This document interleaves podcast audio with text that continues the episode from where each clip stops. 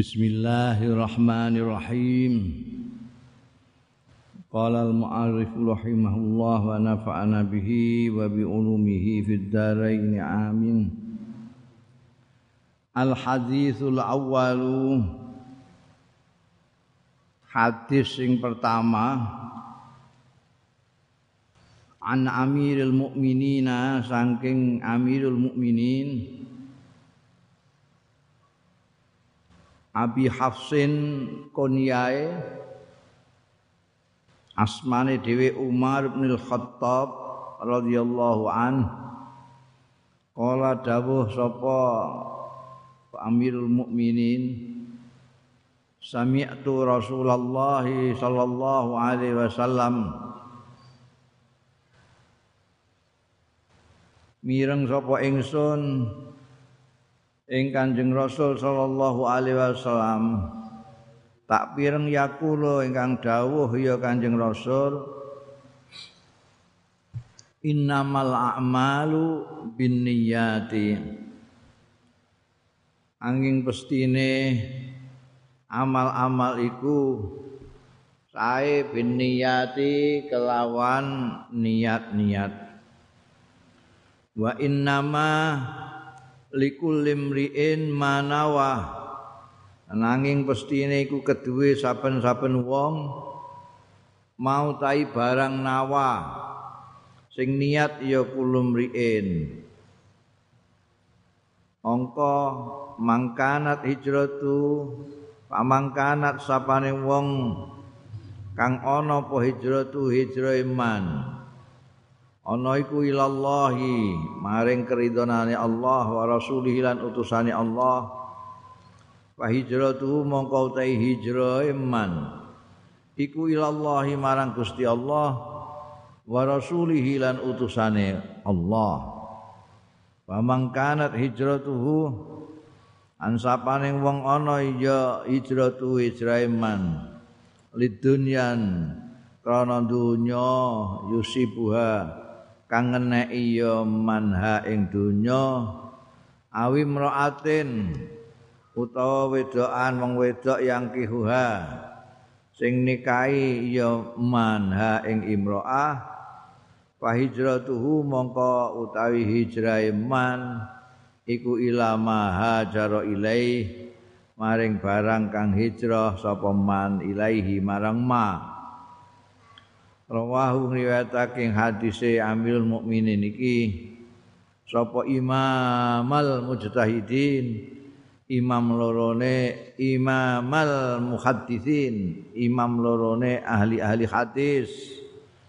Yaku yang pertama Abu Abdullah kunyae asmane dewi Muhammad bin Ismail Muhammad bin Ismail bin Ibrahim bin Al-Mughirah bin Bardisbah Al-Bukhari. Saiki ning daerah Rusia kan. Sing kedua wa Abul Husain Konyae Muslim Ibnul Hajjat asmane dhewe Muslim bin Al Hajjat bin Muslim Al Kusyairi An-Naisaburi. Fi sahihaihi ma dalam sahih lorone Imam Bukhari dan Imam Muslim. Alladzaini huma kang loro-lorone huma ya ladzaini iku asahul kutub luweh sahih-sahihe pira-pira kitab al musannafati sing di karang wong sing disusun wong al musannafa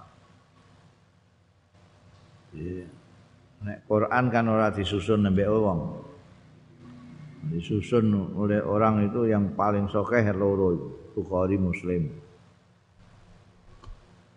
Hadis yang pertama ini sumbernya dari Amirul Mukminin. Sahabat Umar itu ketika sahabat Abu Bakar wafat menggantikan sahabat Abu Bakar. Sahabat Abu Bakar ketika Kanjeng Rasul sallallahu alaihi wasallam wafat beliau dipilih secara demokratis menjadi penggantinya Kanjeng Rasul sebagai pemimpin di Madinah. Pemimpinnya umat Islam. Dijuluki Khalifatu Rasulullah sallallahu alaihi wasallam. Khalifatu Rasulullah penggantinya Kanjeng Rasul dalam kedudukannya memimpin umat pada waktu itu khalifah ketika sahabat Abu Bakar wafat Sayyidina Umar bin Khattab orang yang kuat orang yang hebat tapi sangat tawaduknya beliau tidak mau memegang gelar khalifah. Tidak mau. Dia merasa belum pangkatnya yang pantas itu cuma sahabat Abu Bakar sebagai khalifah. Saya tidak mau. Karena nggak mau dikasih gelar itu. Orang-orang lalu lah nanti manggilnya gimana? Ya terserah kamu pokoknya jangan khalifah akhirnya usul-usul ada yang usul bagaimana kalau Amirul Mukminin pemimpinnya orang-orang mukmin Ya dah. Boleh, boleh. Sejak itu sahabat Umar dijuluki Amirul Mukmin. Jadi sudah tidak ada khalifah sejak itu. Eh, iki ana khilafah-khilafah barang itu ngarang itu. Mawur ra karuan. Ngono ya akeh sing ngandel. Ada, tidak ada. Khalifah apa? Setelah itu orang lain manggil Amir Mukminin setelah kan eh, sahabat Umar ganti sahabat Utsman juga pakai Amirul Mukminin, ganti Sayyidina Ali Amirul Mukminin. Begitu ganti Muawiyah malah jadi raja. Tidak ada khalifah khilafahan, tidak ada. Jadi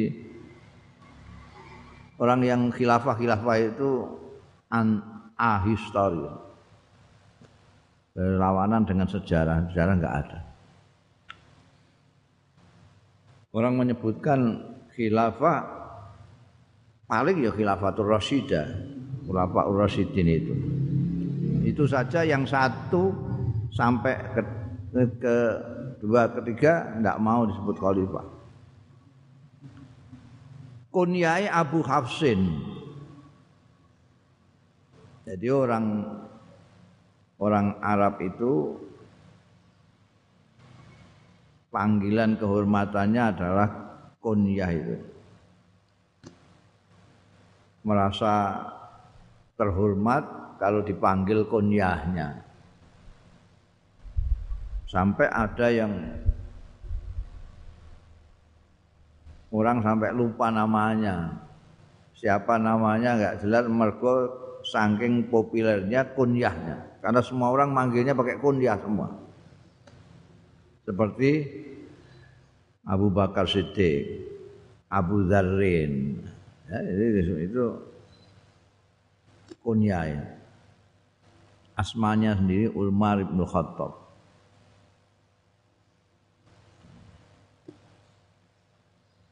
Sahabat Umar bin Khattab menceritakan tentang dawuhe Kanjeng Rasul sallallahu alaihi wasallam. Beliau mendengar Rasulullah sallallahu alaihi wasallam bersabda innamal a'malu binniyat wa innamal likulli imri'in ma nawa seterusnya. Seperti yang kemarin dikemukakan oleh musannaf Imam Nawawi menyatakan bahwa hadis-hadis yang beliau pilih 40 lebih sedikit ini dipilihkan hadis-hadis penting yang pokok-pokok dan ini hadis pokok yang pertama kali ini. Karena semua amalan-amalan dalam Islam ini semuanya menggunakan niat. Innamal a'malu biniat. Makanya banyak kitab-kitab itu yang bab pertamanya menggunakan hadisnya Amirul Mukminin ini innamal a'malu binniyatin. Ya. ngamal-ngamal itu disebut ngamal di dalam agama itu kalau ada niatnya. Kalau kamu wudhu tidak niat, eh, kamu ya raup namanya. Ada raup. Membedakan antara mandi yang mandi Jumat, mandi janabah, dan mandi untuk seger-segeran, itu ya niat. Ya niat. Niat itu uh, kehendak di dalam hati ini. Kehendak dalam hati. Lah kok pakai nawa itu, nawa itu, nawa itu itu untuk mengingatkan hati supaya niat. Kalau kamu nggak pakai itu kadang-kadang tuh nggak niat sama sekali. Kalau nggak ngamen, wah niat kok pakai omongan niat itu dalam hati kok. Sing ngerti sapa? Niat memang di hati, cuma hati ini supaya ingat harus niat itu kita baca nama itu sauma godin. Kalau kita tidak baca nama itu sama godin, kita malah ini nggak tergerak sama sekali. Dia berjajal, wah cukup terus ngene. Enggak, enggak niat apa-apa. Begitu kita nawa itu usolli, ingat kita di sini harus eling bahwa kita ini sedang salat. Nawa itu, ya. Semua amal biniat. Maka nilai-nilai daripada amal itu juga niatnya. Ada orang yang kelihatannya seperti beribadah, seperti beramal akhirat. Tapi karena niatnya maka dia tidak menjadi amal akhirat malah amal dunia. Sebaliknya ada amalan-amalan yang kelihatannya amal duniawi tapi menjadi akhirat karena niatnya. Al amal bin niat.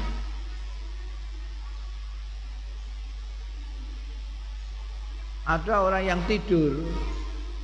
Tidur itu perbuatan duniawi tidur biasa tapi karena niat dia menjadi ibadah. Saya tidur nanti supaya malam hari saya bisa bangun energi saya kembali, saya bisa sholat malam dengan baik, tidurnya dapat pahala.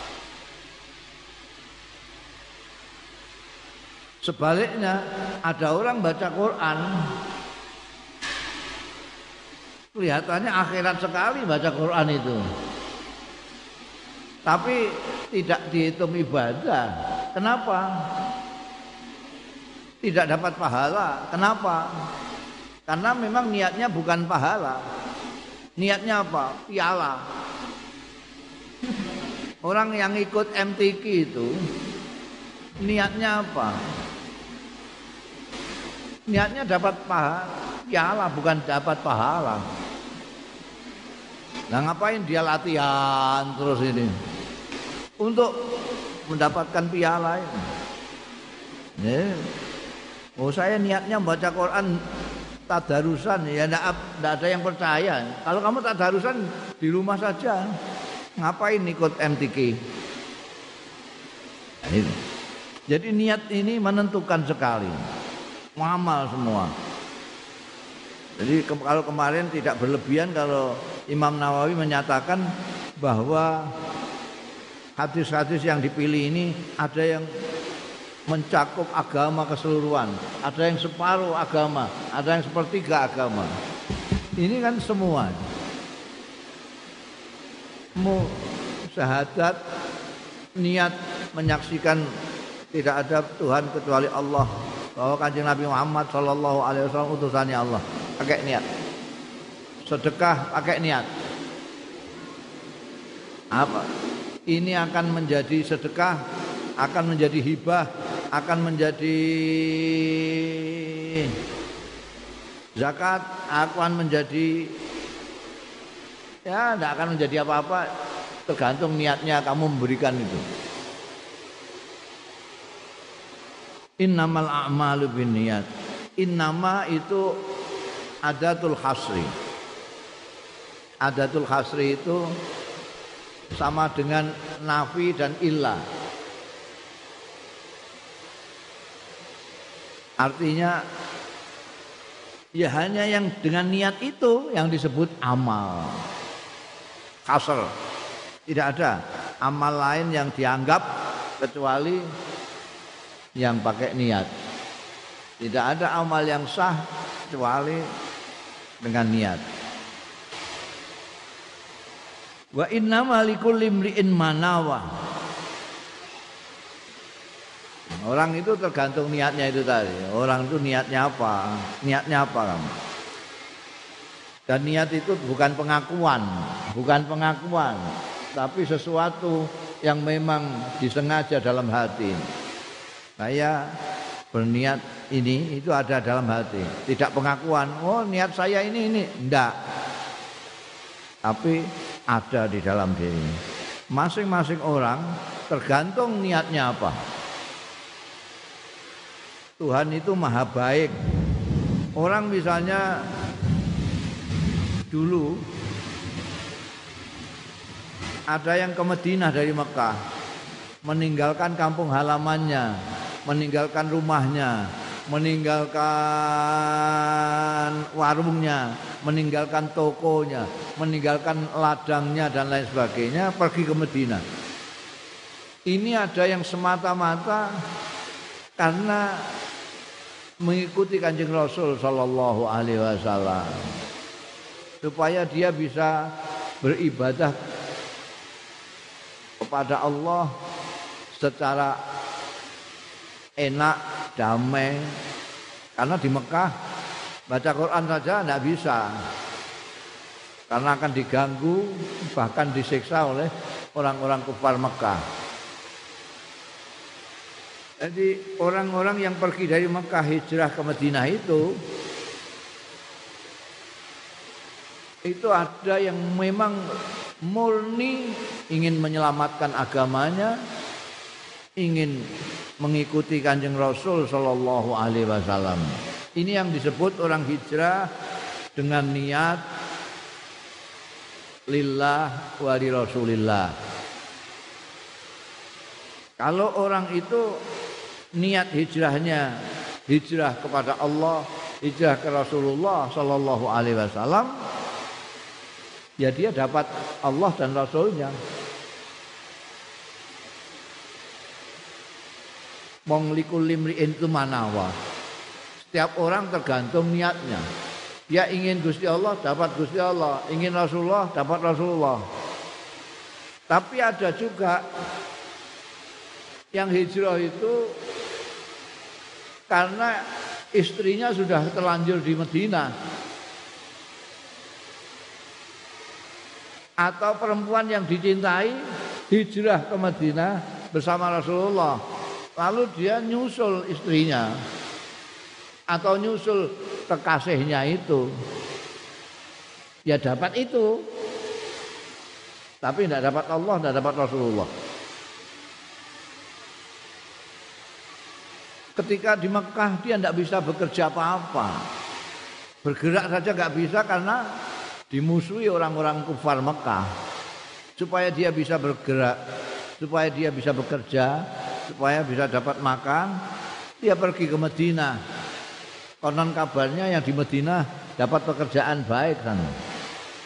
Larilah mereka ke Medina. Dapat apa? Ya dapat itu pekerjaan untuk gawean dapat dunia itu jadi Allah itu baik sekali tergantung kita mau apa wa may yurid thawabad dunya nu'tihi jadi Gusti Allah berfirman siapa pun yang ingin dunia dikasih dunia yang minta akhirat kasih akhirat Minta dunia akhirat, kasih dunia akhirat. Makanya ya rada bodoh kalau ada dua kok mintanya satu. Lalu ada dunia kepengen bahagia di dunia. Tak, ya rugi wong ada dunia akhirat kok minta bahagianya kok yang dunia tok. Ya dunia akhirat. Karena itu di Al-Qur'an dikecam itu yang hanya minta hasanah di dunia saja. Yang benar Rabbana atina fid dunya ya hasanah wa fil akhirati hasanah. Itu. Pak hijratu kalau ingin perempuan yang akan dinikahinya dia ngejar perempuan ya dapat perempuan itu silakan dinikahi kalau dia mau. Ya. Tapi kalau ilallahi wa rasulih ya dapat Allah wa rasulih. Man. Murai Gusti Allah itu baik sekali. Eh, belakangan belakangan itu saya kritik habis-habisan ketika transmigrasi disebut hijrah. Transmigran, orang-orang yang transmigrasi dari Jawa ke Sumatera, Kalimantan, ke Papua disebut muhajirin. Saya kritik gimana? Oh sudah ada hadisnya begitu kok. Yang disebut hijrah itu man hajara ilallah wa rasulih. Orang ila dunia yusibuha. Kalau transmigran jelas ila dunia yusibuha. Jelas. Untuk apa pindah-pindah dari sini ke sana? Untuk mendapatkan tiga hektar tanah untuk ditanami itu. Kan jelas itu. Belum berangkat. Niat itu penting. Niat. Niat itu penting. Poso niati. Kamu mau apa-apa itu Jangan lupa niat. Ondok mbok niati, apa niatmu apa? Kamu itu mondok itu apa niatnya? Orang belajar itu niatnya macam-macam. Digambarkan biasanya dengan cita-citamu apa? Oh, ini. Ada orang yang belajar itu supaya nanti dapat ijazah. Ijazah ini nanti bisa untuk cari kerjaan. Ada yang niatnya begitu. Ada yang niatnya itu mencari ilmu. Ada yang niatnya itu ah, timbangannya di rumah saya tidak kerasan dikongkan-kongkon wong tua terus saya pergi jauh mondok. Ada yang tidak niat sama sekali karena disuruh wong tuane ya mondok-mondok, mondok. Ini harus dimulai mergo likul limriin manawa. Kamu niatnya apa? Tuhan Maha murah. Kamu niatnya jadi orang apa jadi apa? Ada orang itu yang niatnya itu sederhana sekali.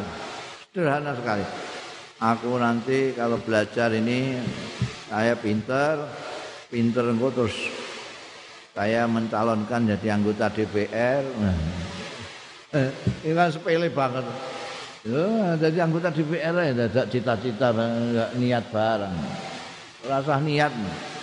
Saya tidak pernah niat apa-apa jadi DPR pernah, jadi MPR pernah. Enggak niat. Ini. ini. Dulu orang mondok pesantren itu niatnya sederhana sekali. Mondok niatnya ngilangno kebodohan, menghilangkan kebodohan. Titik. Karena itu dulu orang mondok itu nggak habis-habis. Kalau di sini kiainya habis ilmunya, Karena dulu itu kiai itu ada spesialisnya. Sini nahwu, di sini hadis, di sana tafsir. Dan Lalu sini sudah nahwu sudah melotok. Nun pamit kiai puas dengan ilmu nahwu, tapi pindah ke tempat lain untuk ngaji yang lain. Sampai bodohnya hilang. Padahal bodoh tidak pernah hilang. Karena semakin kamu pandai, semakin bodoh. Orang itu semakin pandai, semakin bodoh. Kalau orang kok merasa pandai, eh, berarti sudah tetap dia bodoh seterusnya. Dawe Kanjeng Nabi selama orang itu belajar, selama itu dia pandai. Begitu dia berhenti belajar karena merasa pandai, mulailah dia bodoh. Jadi bodohnya orang itu kalau berhenti belajar. Selama masih belajar masih dijuluki pandai. Orang ini pandai. Nah. Karena ilmu itu tidak ada habis-habisnya. Tidak habis-habisnya. Makanya tolabul ilmi tidak dibatasi kelas. Tidak dibatasi kelas, tidak dibatasi waktu. Minal mahdi ilal lahdi. Minal mahdi ilal lahdi. Dari bayi sampai mati. Tidak ada. Yang dibatasi itu sekolah mencari ilmu tidak dibatasi. Tolabul ilmi tidak ada batas. Yang dibatasi adalah sekolah. Sekolah ada ibtidaiyah, sanawiyah, aliyah, perguruan tinggi, S1, S2, S3, S. Sekolah itu ada batasan-batasannya. Ada SD, SMP, SMA. Tapi kalau tolabul ilmi tidak ada batas. Makanya saya punya quote yang ditulis viral di kaos-kaos itu ya boleh berhenti sekolah tapi jangan berhenti belajar urung gusmus itu, viral itu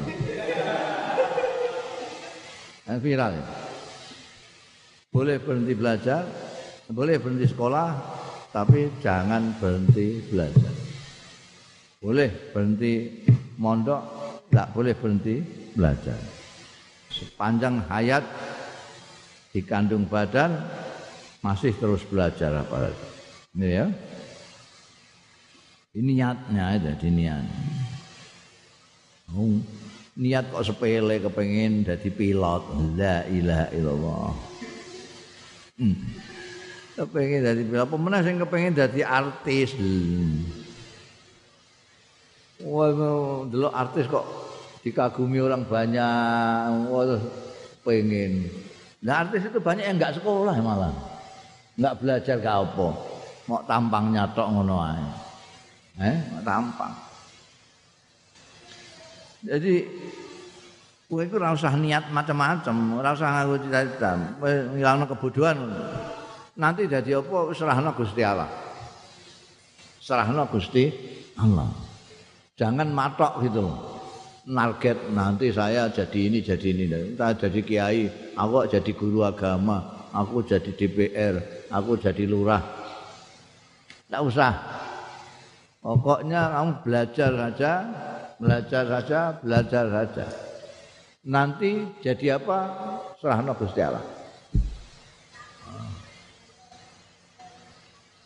Dulu waktu sekolah rakyat, sekarang namanya SD, dulu sekolah rakyat, enggak ada sekolah SD. Saya ditanya guru saya, sak kelas itu saya sendiri sih nggak iso jawab. Karena nggak pernah diajari wong tua nih ngomong. Kamu cita-citanya apa? Nggak punya. nggak punya. Mau saya yang nggak punya cita-cita. Waktu itu kok iya muni nggak punya. Kamu cita-citanya apa? Tidak punya. Loh, kok tidak punya itu gimana? Ya memang tidak punya.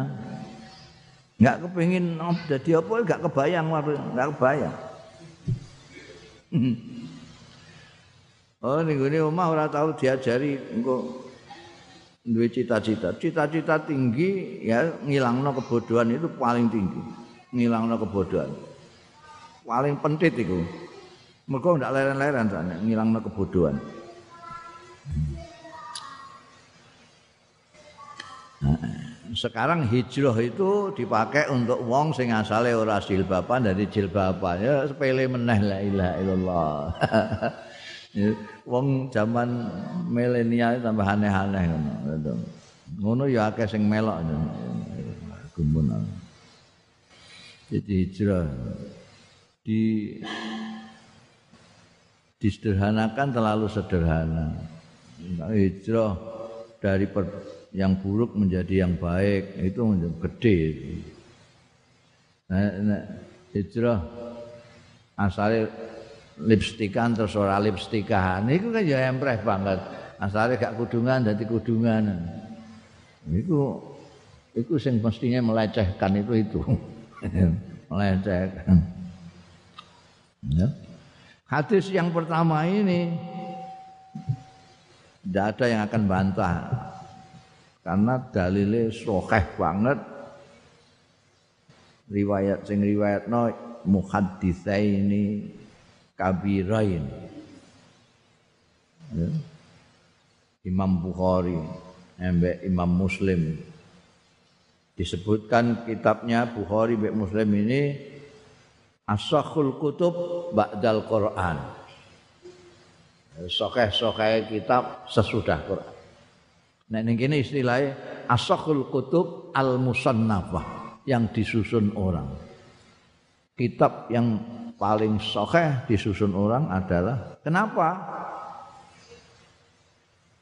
Karena ya pernah saya cerita nawingi kui untuk mendapatkan satu hadis itu bukan main perjuangannya Imam kayak Imam Bukhari gitu.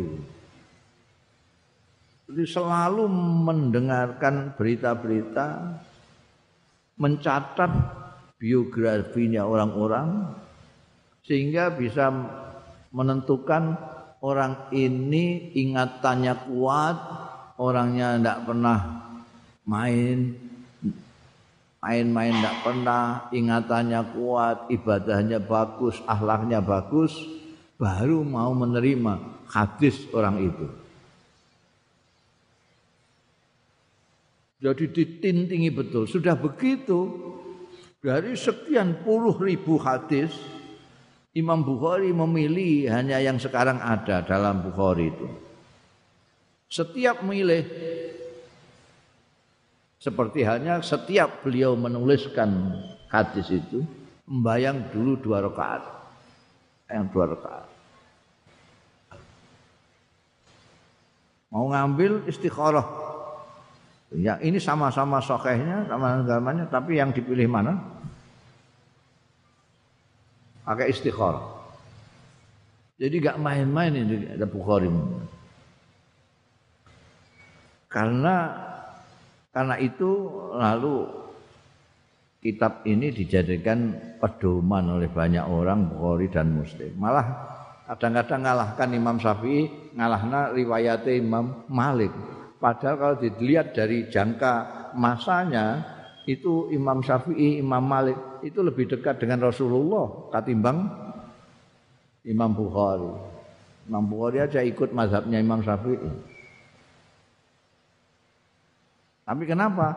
Karena ya itu Imam Bukhari dan Imam Muslim ini menggunakan metode yang luar biasa ketat sehingga tidak bisa dikatakan ini bukan hadis tidak bisa. Kalau ditintingi betul. Al hadis tsani hadis yang kedua. An Umar radhiyallahu anhu aidan saking sahabat Umar radhiyallahu anhu aidan alimane ini juga dari sahabat Umar Kala ngendika sahabat Umar bainama nahnu nalikane nahnu tai kita julusun lelenggahan inda Rasulillah ana ing ngarsane Kanjeng Rasul sallallahu alaihi wasallam. Zata yaumin ing dalem suwijining dina iltola'a dumadaan nongol. Nongol itu cara jawane apa? Muncul alaina ing atas kita sapa rajulun wong lanang sadidu bayadil siyab wong lanang sing banget putih pakaiane sadidu bayadil siyab banget putih. Pakaiane sadidu sawadis syar banget wireng rambute. Layura kang ora kawruhan ora dikawruhi alaihi ing ngatasé rajul apa asarus safar labete lelungan. Wala ya'rifuhu minna ahad tapi ora ana sing kenal wala ya'rifu ora kenal hu ing rajul minna di antara kita semua ini sapa ahadun wong suwiji ini orang misterius. Jadi sahabat Umar itu duduk-duduk menceritakan sedang duduk-duduk bersama sahabat-sahabat yang lain menghadap Rasulullah sallallahu alaihi wasallam. Kebiasaan Rasulullah sallallahu alaihi wasallam itu itu bicara dengan sahabat-sahabatnya dia habis sholat kadang-kadang terus menghadap ke jamaahnya lalu bicara mengajari ilmu apa agamanya orang-orang itu. Suatu ketika sedang duduk-duduk di hadapan Kanjeng Rasul ini datang seorang laki-laki nggak jelas dari mana cucuk muncul gitu saja pakaiannya putih sekali rambutnya hitam sekali jadi kelihatan sekali mencolok itu. Pakaiannya putih, rambutnya hitam, hitam sekali. Dan tidak ada tampak bekas-bekas bepergian kalau orang jauh. Kalau orang jauh mesti ketok lecek, keringetan apa-apa, ndak bersih seperti tidak dari mana-mana. Tapi semua di antara kami para sahabat tidak ada yang kenal kalau dia orang sini, pantaslah tidak ada bekas-bekas bepergian. Tidak keringetan seperti kita ini memang orang sini. Tidak keringetan, tidak apa. Tidak ruek-ruek, tidak berdebu. Wong memang kita orang sini. Tapi ini kita nggak ada yang kenal satupun. Dari kita itu tidak ada yang kenal. Tapi kok resik ini? Itu misterius ini orang. Hatta jalasa dia nerunjuk saja datang jajet jajet jajet kita bingung bengong ini kok orang kok dari mana ini kalau orang jauh kok nggak kelihatan keringetan nggak kalian lecek nggak apa kalau dari sini kok kita nggak ada yang kenal dia terus melewati orang-orang itu menghadap marki kanjeng Rasul Sallallahu Alaihi Wasallam. Hatta jalasa sehingga pinarak rojul mau ilan nabi menghadap marang kanjeng nabi sallallahu alaihi wasallam. Fa asnada mongko menyandarkan ya rajul rukbataihi. Ing dengkul lorone rajul ila rukbataihi marang dengkul kali kanjeng rasul sallallahu alaihi wasallam dengkule ditatapno dengkule kanjeng rasul sallallahu alaihi wasallam. Tuk. Wa wa kafaihi lan meletakkan ya rajul kafai ing epe-epe loro ala fakhidai ing atase pupu lorone. Aneh biasanya sekapat-sekapat itu agak berjarak sedikit lah kanjeng Nabi di itu agak ke sini gini. Ini enggak mepet, dengkulnya malah ditatapnya dengkulnya kanjeng Nabi. Angannya di sini baru berkata waqala angendika ya rajul ya Muhammad eh Muhammad akhbirni ngabarono sira ing ingsun anil islami tentang Islam. Coba saya diberitahu apa itu Islam. Pakola mongko dawuh sapa Rasulullah sallallahu alaihi wasallam. Al Islamu antas syahada la ilaha illallah wa anna Muhammadan Rasulullah. Kowe takok Islam iku apa? Al Islamu tawi Islam iku antas syahada. Yen to nyekseni sira an ing setuhune kelakuan la ilaha ora ana pangeran sinembah illallah kejaba Gusti Allah. Wa anna Muhammadan lan setuhune Muhammad iku Rasulullah utusane Allah. Wa tuqimas sholata lan jenengno sira as-salata ing sembayang wa tu'tiya lan menehno sira az-zakata ing zakat. Wa tasuma ramadhana lan poso sira ramadhana ing wulan ramadan wa tahujjal baita lan haji sira al baita ing baitullah. Ini statok tak ilai lamun mampu sira ilaihi marang haji bait apane sabilan dalane? Nek kan duwe ya ora usah kala ndika sapa rajul sedekah leres sampean Fa'ajibna mongko gawok kita kabeh lahu marang rajul iki mau yas'aluhu takon sapa rajul ing Kanjeng Rasul sallallahu alaihi wasallam dijawabi kok wa yusaddiquhu kok benerno sapa rajul ing Kanjeng Rasul sallallahu alaihi wasallam. Iku mau takon apa nguji? Takon dijawab kok muni bener bener kowe. Gawok kabeh. Iki mau tak darani takon mau ya pancen takon kepengin weruh. Dijawab Kanjeng Rasul anta syahada alla ilaha illallah wa anna muhammadan rasulullah tuqima shalat wa tuti zakat wa tasuma ramadan tuqaddal bait ini stata ta ilaihi sabila kok terus muni sedekah iki mau nguji tapi ya Kala dawuh meneh rajul mau. Fa akhbirni anil iman. Saiki ngabari aku. Wafir mongko ngabarono sira ing ingsun anil iman. Nek iman niku napa? Kala jawab sapa kanjeng rasul sallallahu alaihi wasallam.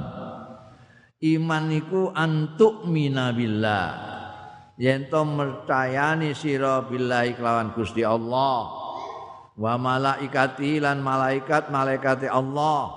Wa kutubihi lan kitab-kitabe Allah. Wa rusulihi lan utusan-utusane Allah. Wal yaumil akhiran dina akhir.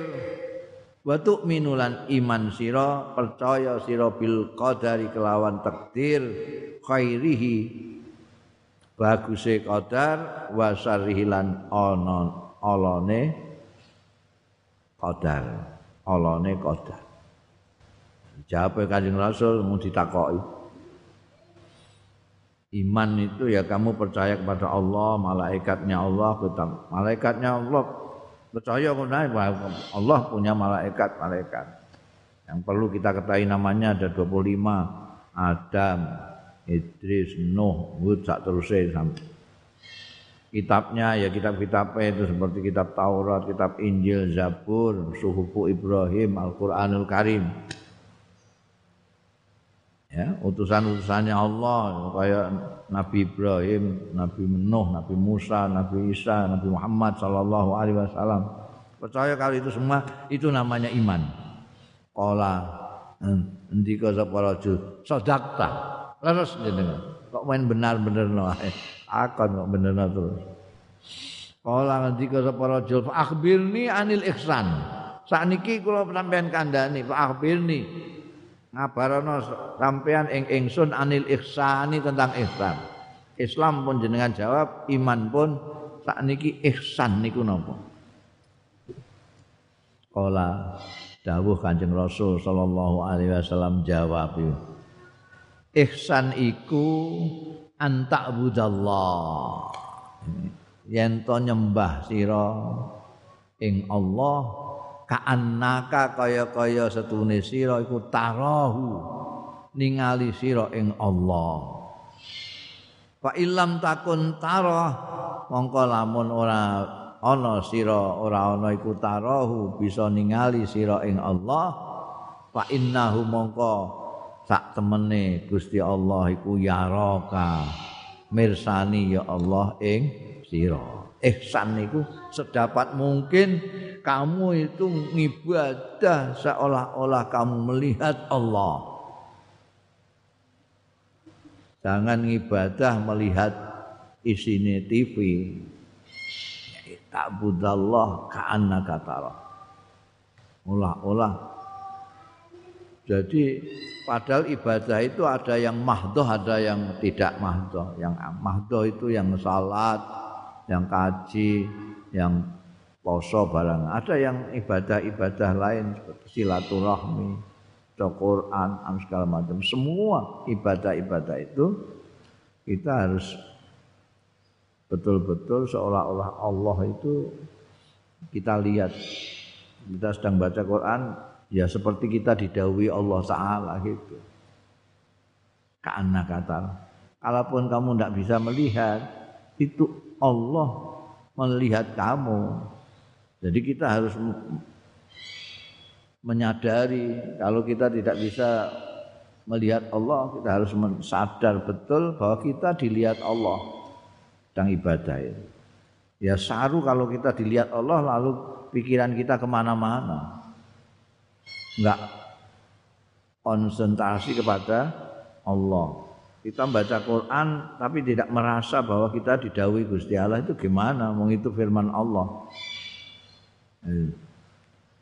Jadi al ihsan antak budallah ka'annaka tara. Fa ilam takun tara fa innahu yaraka aslian Kala andika meneh rajul mau fa akhbirni mongko mugi ngabari panjenengan ing kula anis saati tentang dina kiamat. Dina kiamat niku apan?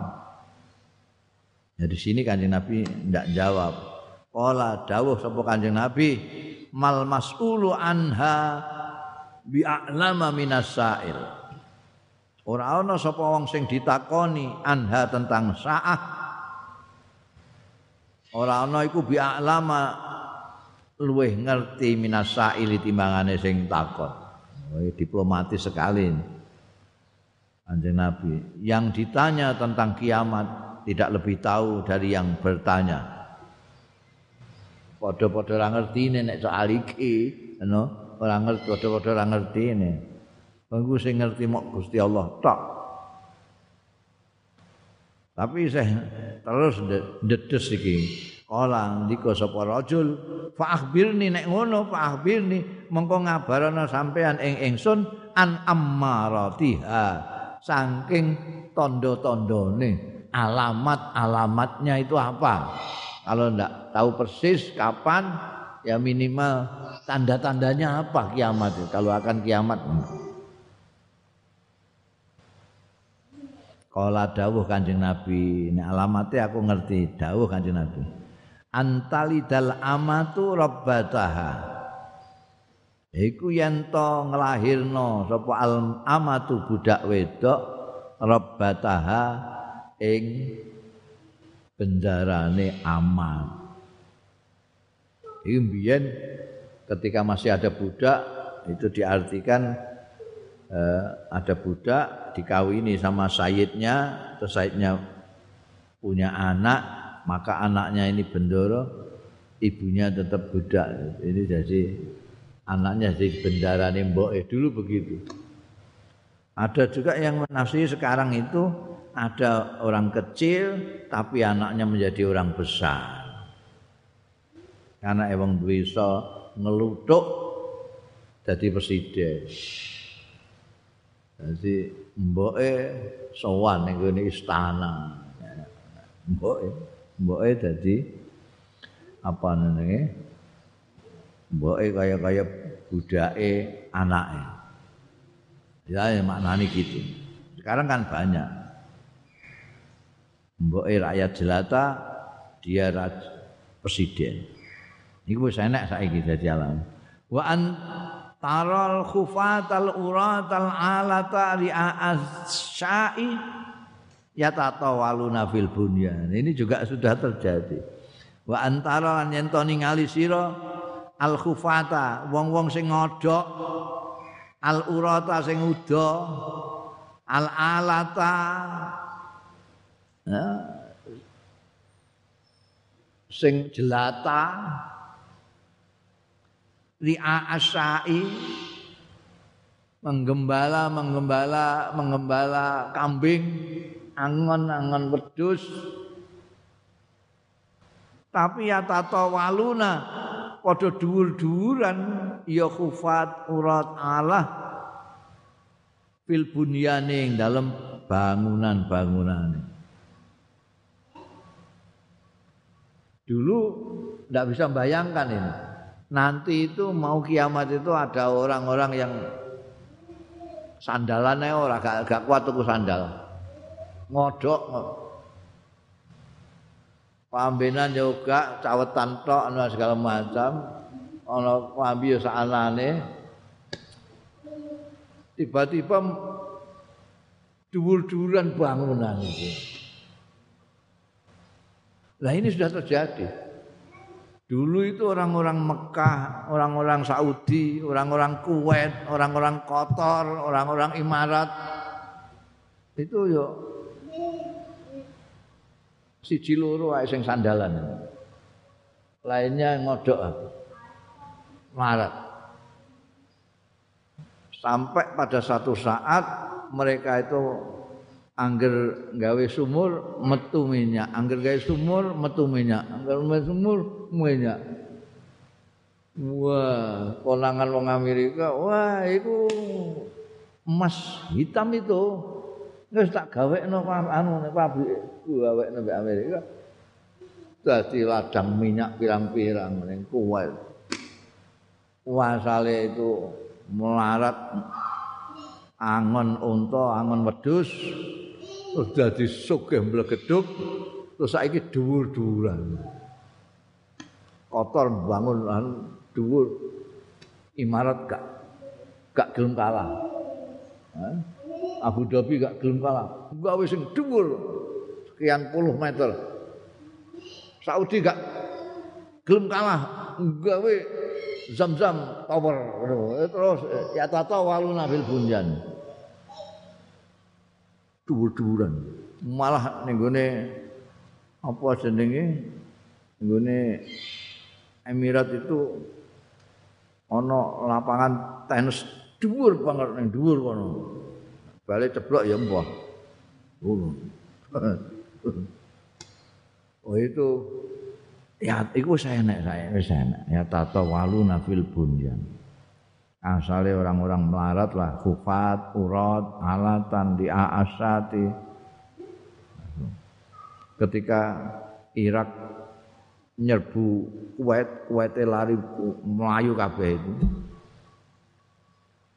itu setiap rumahnya orang Kuwait itu minimal ada 12 mobil larang-larang Ini Kuwait itu ada lembaga penyalur zakat dan sodako. Karena di Kuwait sudah tidak ada yang mau, tidak ada yang menerima karena semuanya suka kabeh. Omais dur-duran kan. Ini bangun dur, on bangun dur. Ora trimo iki ning gone letah iki ya dur-duran, kene mundur kono munggah dur, kono. ya tata walu nafil bunyan. padahal asal kere kabeh. alamat kiamat. Suman talako bareng wis untuk jawaban tentang alamat-alamat kiamat. Mau sumat talako mongko pergi. Budalan sapa rajul. Kalabis tu mongko kendel sapa ingsun malian. Wong debubar aku tengok-tengok isih.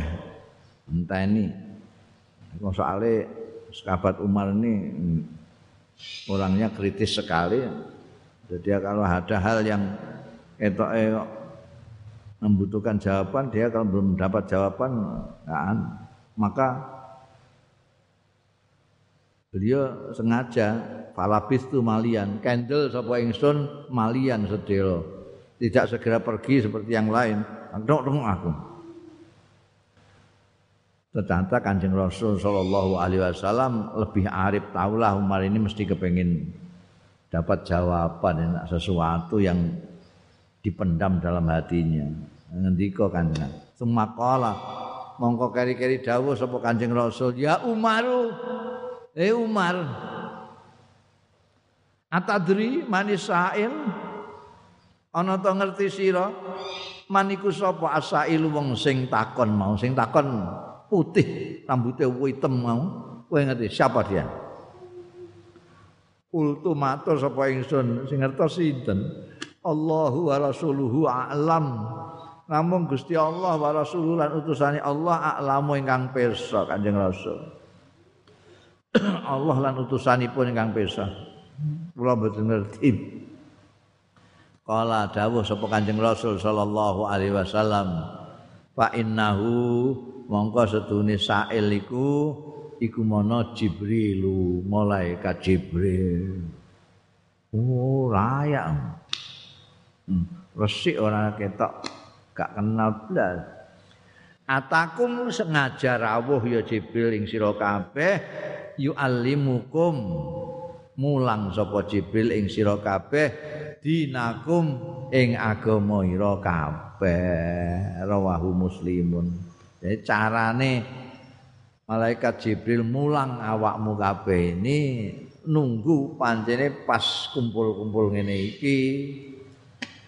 Mulane ketoke kaya takon tapi benerno.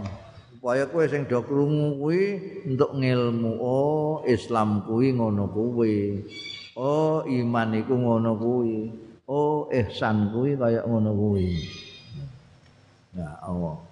Jadi itu salah satu caranya malaikat Jibril mulang wong-wong itu. Untungnya sahabat Umar itu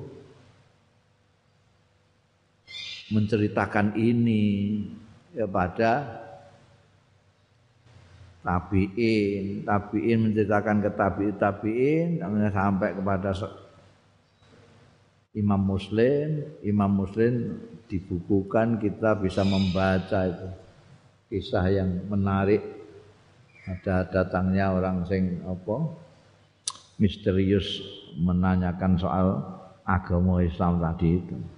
Nah orang kau agak ngerti. Itu ngilmu tentang Islam, iman dan ihsan. Al hadis salis. Utawi hadis yang nomor telu. An Abi Abdurrahman kunyae sekali lagi wong Arab itu merasa seneng nek dipanggil kunyahnya. Ya Abi Abdurrahman ikunyae. Asmane dhewe Abdullah bin Umar bin Khattab. Jadi putrane Amirul Mukminin. Ya. Iki nek mau ramane hadis pertama dan kedua itu ramane sing menjadi sumber hadis ini yang ketiga ini putranya. Namanya Umar bin Khattab. Abdullah bin Umar bin Khattab. Kunyai Abu Abdurrahman. Pada waktunya, pada waktu zaman Kanjeng Rasul Shallallahu Alaihi Wasallam, Abdullah bin Umar termasuk salah satu anak muda yang pinter banget, cerdas, pinter. Ini sumber hadis yang ketiga ini. An Abi Abdullah Abdurrahman Abdullah bin Umar bin Al-Khattab radhiyallahu anhuma anhuma karena dua-duanya sahabat. Qala ngendika ya Abu Abdurrahman utawa Umar bin Ab Abdullah bin Umar. Sami tu Rasulullah mireng sapa ingsun Rasulullah ing Kanjeng Rasul sallallahu alaihi wasallam tak pireng yakulu ingkang dawuh ya Kanjeng Rasul bunyal Islam ala khamsin. Dibangun apa al Islamu Islam ala khamsin ing atase lima pondasi. Islam iki dibangun ada dasar lima pondasi. Apa saja itu? Syahadati alla ilaha illallah wa anna muhammadar rasulullah. Nyekseni Tuhune kelakuan ora ana kang sin, pangeran sinembah illallah kejaba Gusti Allah wa anna Muhammadar Rasulullah lan setuhune Kanjeng Nabi Muhammad sallallahu alaihi wasallam iku Rasulullah utusane Gusti Allah terus wa iqamis sholati lan jenengake sembayang bukan melakukan sembayang tapi jenengno sembayang itu artinya sembayang terus pada waktunya. Wa ita zakati lan memberikan zakat. Wa hajjil baiti lan haji baitullah. Wa saumi ramadan lan poso ramadan.